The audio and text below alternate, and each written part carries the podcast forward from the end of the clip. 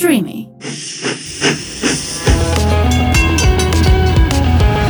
Στο δίπλα βαγόνι με την Άννα Μπαλάν. Γεια σας, γεια σας, τι μου κάνετε, πώς μου είστε Καλώς ήρθατε σε άλλο ένα επεισόδιο στο δίπλα βαγόνι με την Άννα Μπαλάν Εδώ που συζητάμε διάφορα θέματα και σήμερα λοιπόν θα συζητήσουμε για το πώς βιώνω το φαγητό, τα αρώματα, τη μουσική και πώς ε, γίνεται όλο αυτό η αίσθηση να το πω έτσι. Λοιπόν, πάμε να ξεκινήσουμε. Το πρώτο πράγμα που πρωτού ξεκινήσουμε θα ήθελα να σας πω για τις αισθήσεις του ανθρώπου. Ένας άνθρωπος ο οποίος χάνει την όρασή του, κατά κάποιο τρόπο αναπτύσσονται οι υπόλοιπες αισθήσεις του. Δεν είναι ότι γίνονται πιο ισχυρές απαραίτητα, αλλά μπορεί να γίνουν ισχυρές παρά μόνο αν τις καλλιεργήσει εκείνος και αν επιθυμεί να το κάνει όλο αυτό. Μπορεί να γίνονται λίγο πιο έντονες, αλλά δεν είναι ότι είναι εξωγήινος και έχει την έκτη αίσθηση ας πούμε. Δηλαδή η αίσθηση της γεύσης, της μυρωδιάς, της ακοής και κυρίως της αφής είναι πάρα πολύ έντονες. Ας πούμε για παράδειγμα το κομμάτι του φαγητού εγώ προσωπικά το βιώνω θεωρώ όπως όλοι οι άνθρωποι. Δηλαδή οι περισσότεροι άνθρωποι αυτό που κάνουν είναι ότι μπορούν να αναγνωρίσουν τι γεύονται. Αν ας πούμε τρώνε μακαρόνια με κιμά, μπορούν να καταλάβουν ότι ο κιμάς μπορεί να έχει κάποια συγκεκριμένα μπαχάρια, ότι έχει το αλάτι, τα μακαρόνια αν έχουν λάδι ή βούτυρο. Τουλάχιστον εγώ μπορώ να καταλάβω τέτοιες λεπτομέρειες. Τώρα όσον αφορά την ε, μυρωδιά, είναι ένα από τα αγαπημένα μου θέματα γιατί μου αρέσει να μυρίζουν τα πάντα ωραία. Δεν μου αρέσει να μυρίζω κάτι το οποίο δεν μου αρέσει. Δηλαδή μου αρέσουν τα έντονα αρώματα ε, όπως είναι ας πούμε των λουλουδιών. Τα λουλούδια γενικά έχουν πολύ έντονο άρωμα και μπορώ να το αντιληφθώ πάρα πολύ γρήγορα. Επίσης είμαι ένας άνθρωπος ο οποίος μπορεί να καταλάβει αν μπει κάποιος σε ένα ασανσέρ, μπορώ να καταλάβω αν έχω ξαναμυρίσει το άρωμά του ή το σωματικό του άρωμα, να καταλάβω ποιος είναι. Οπότε για μένα το κομμάτι της ε, μυρωδιάς είναι πάρα πάρα πάρα πολύ σημαντικό.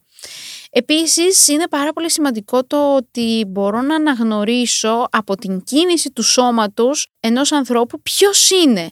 Από το βηματισμό του, από τις κινήσεις που κάνει με τα χέρια του, από τον τρόπο που κινείται γενικότερα μέσα σε έναν χώρο. Δεν χρειάζεται δηλαδή να μου πει «Γεια, γεια σου, ήρθα, είμαι ο τάδε». Μπορώ να καταλάβω πάρα πολύ γρήγορα ποιος είναι. Επίσης, η ακοή είναι ένα πολύ σημαντικό κομμάτι που εγώ προσωπικά ας πούμε ναι μεν ακούω, οκ, μπορώ να ακούσω πάρα πολύ έντονους ε, ψιθύρους σε περίπτωση που κάποιος είναι δίπλα μου και ψιθυρίζει μπορώ να ακούσω ακόμα και τι λέει. Και πολλές φορές με έχουν πειράξει οι φίλοι μου γιατί μπορώ να ακούσω την κατσαρίδα. Ναι, είναι πάρα πολύ creepy όλο αυτό, αλλά το καλοκαίρι ας πούμε που βγαίνουν οι κατσαρίδες και ειδικά αυτές οι υπτάμενες, αλλά και οι κανονικές ναι, τη συζήτηση έπιασα. Αλλά OK. Okay. Ε, και οι κανονικές που κάνουν τσίκι, τσίκι, τσίκι, τσίκι πάνω στο πάτωμα, τις ακούω και ξέρω που είναι να πάω να τις ψεκάσω, να τις σκοτώσω. Να τη μαζέψω μετά, βέβαια δυσκολεύομαι. Γι' αυτό βάζω μια ωραιότατη σκούπα. Ε, οπότε, όπως καταλαβαίνετε, η ακοή είναι πάρα πολύ αυξημένη. Υπάρχουν άνθρωποι οι οποίοι δεν βλέπουν καθόλου και έχουν και ακουστικό αυτοί, δηλαδή μπορούν να ακούσουν ένα κομμάτι για παράδειγμα και να καταλάβουν ακριβώς τις ε, νότες που παίζουν στο κομμάτι για να μπορούν να βγάλουν και εκείνοι αυτό το κομμάτι. Γενικότερα οι περισσότεροι άνθρωποι οι οποίοι δεν βλέπουν ασχολούνται εντατικά με το κομμάτι της ε, μουσικής. Βέβαια υπάρχουν και άνθρωποι οι οποίοι ασχολούνται με τις υπόλοιπες τέχνες όπως είναι ας πούμε το θέατρο, ακόμα και η ζωγραφική. Η ζωγραφική μπορεί να δημιουργηθεί από έναν άνθρωπο ο οποίος δεν βλέπει και με έναν ε, συγκεκριμένο τρόπο. Ας πούμε μπορεί να έχει κομμένα πράγματα και να τα φτιάξει σε ένα κολάζ και μέσω της αφής να καταλάβει το κάθε υλικό που πιάνει στα χέρια του. Δηλαδή μπορείς να καταλάβεις πάρα πολύ εύκολα ότι το υλικό που πιάνω είναι μάλινο, το υλικό που πιάνω μοιάζει με ξύλο του δέντρου, ότι το υλικό που πιάνω είναι καθρέφτης κτλ. Γενικότερα οι αισθήσεις είναι όπως καταλαβαίνουμε αρκετά αυξημένες, αλλά και αυτό παίζει σημαντικό ρόλο κατά πόσο τις έχει καλλιεργήσει ένας άνθρωπος ο οποίος δεν βλέπει. Επίσης εγώ μία αίσθηση που έχω πάρα πολύ καλλιεργημένη είναι της αντίληψης του εξωτερικού και του εσωτερικού χώρου. Δηλαδή, αν περπατάω κάπου, μπορεί να μην μπορώ να δω ότι εκεί βρίσκεται ένα δέντρο από δίπλα που θα περάσω, αλλά το αντιλαμβάνομαι σαν ένα εμπόδιο. Κάτι το οποίο είναι ψηλό και λεπτό. Πώ είναι τα δέντρα. Δεν είναι όπως ένα αυτοκίνητο. Ο όγκος του αυτοκίνητου σε σχέση με τον όγκο του δέντρου διαφέρουν εντελώς.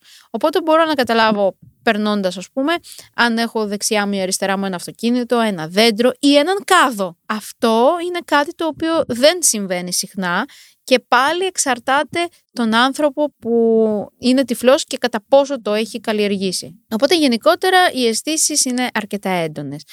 Επίσης στο κομμάτι της μουσικής που ανέφερα μας αρέσει όπως αρέσει σε όλο τον κόσμο να ακούμε δυνατά τη μουσική όταν φοράμε ακουστικά. Όμως τη μουσική δεν μπορούμε να τη χρησιμοποιήσουμε κατά τη διάρκεια που περαπατάμε στο δρόμο. Γιατί εκείνη την ώρα χρειάζεσαι οπωσδήποτε τα αυτιά σου για να μπορέσεις να διασχίσεις έναν δρόμο, να καταλάβεις τι γίνεται γύρω σου. Οπότε δεν μπορείς να έχεις τα ακουστικά και να πηγαίνεις όπως ένας άνθρωπος που απλά βλέπει και πηγαίνει με τα ακουστικά. Που και πάλι επικίνδυνο είναι, ειδικά άμα περπατάτε πάνω σε έναν δρόμο και όχι πάνω σε πεζοδρόμιο. Γενικότερα αυτά έχω να σας πω εγώ. Θα περιμένω τα μηνύματά σας να με ρωτήσετε ό,τι άλλο θέλετε, ό,τι άλλο επιθυμείτε και μπορείτε να τα στείλετε όλα αυτά τα, τα μηνύματα στα social media του Pride, στα social media του Streamy και στα προσωπικά μου social media και συγκεκριμένα στο Instagram, στο Anna Balan κάτω παύλα κάτω παύλα. Μείνετε συντονισμένοι γιατί έρχεται νέο επεισόδιο την επόμενη εβδομάδα στο δίπλα βαγόνι με την Anna Balan. Να περνάτε υπέροχα, να προσέχετε τους εαυτούς σας και καλή σας συνέχεια.